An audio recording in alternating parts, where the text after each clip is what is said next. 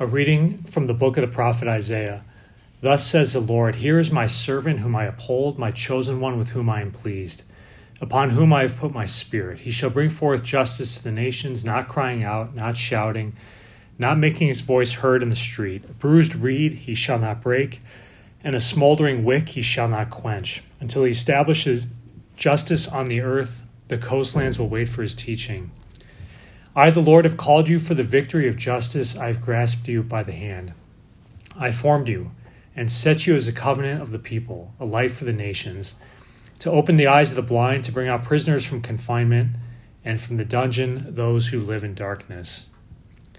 The word of the Lord. Thanks be to God. The Lord will bless his people with peace. Give to the Lord, you sons of God. Give to the Lord glory and praise. Give to the Lord the glory due his name. Adore the Lord in holy attire.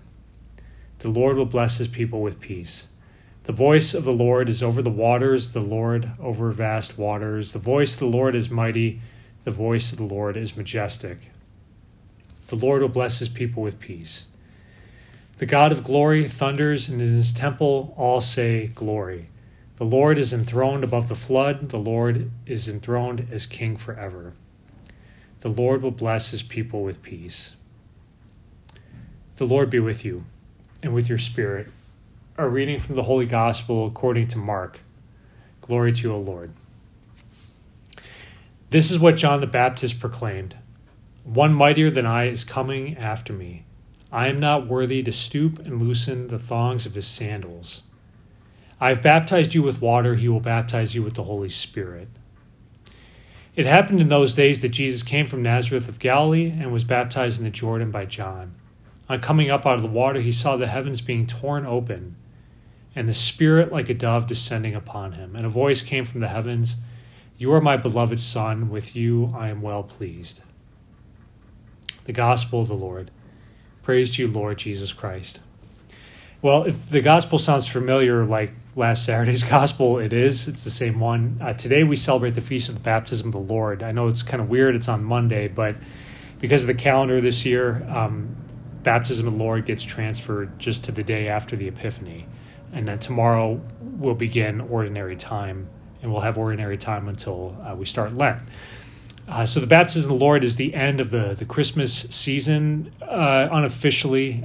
I mean, some would say the, the presentation of the Lord on February 2nd is the technical end of the Christmas season, but for all intents and purposes, uh, today's the last day. Mark's gospel, Mark's account of, of the baptism is is noteworthy. I mean, all the, the gospel accounts are noteworthy, but um, and by the way, all the gospels do talk about the baptism of the Lord. Now, John's gospel, John the Baptist makes a reference to it. We don't have the actual scene of it, but the other three definitely have the scene. Mark uh, Mark is kind of like an action-packed gospel. It's the shortest gospel, as I mentioned before. It starts with John the Baptist, so we don't have any of the infancy narratives in, in John's in Mark's gospel. And we hear, like for instance, Mark tells us specifically when Jesus comes up out of the water, the heavens were torn open, and the Spirit, like a dove, descended upon him. Versus Luke and Matthew just say the heavens were opened up. So think of like tearing open, you know, um, like you, you tear open a Christmas present. You know, you're excited. The the heavens, God the Father is eager to send the Holy Spirit down. Uh, John the Baptist says, I've baptized you with water. He's going to baptize you with the Holy Spirit and with fire. So kind of interesting, you know, the Pharisees remember they they asked John the Baptist like, "Why are you doing this? Who are you?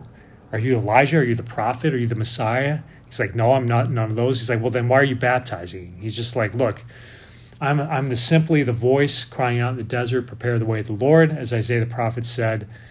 I'm I'm just a regular guy, and I'm baptizing with water because guess what? Water is just what's before me here.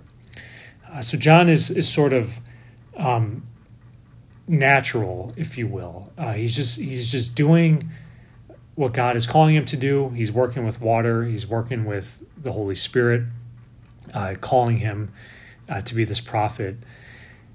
And the bap- his baptism with water was simply a sign for people to to say, okay, we're ready for the Messiah. We're ready to repent.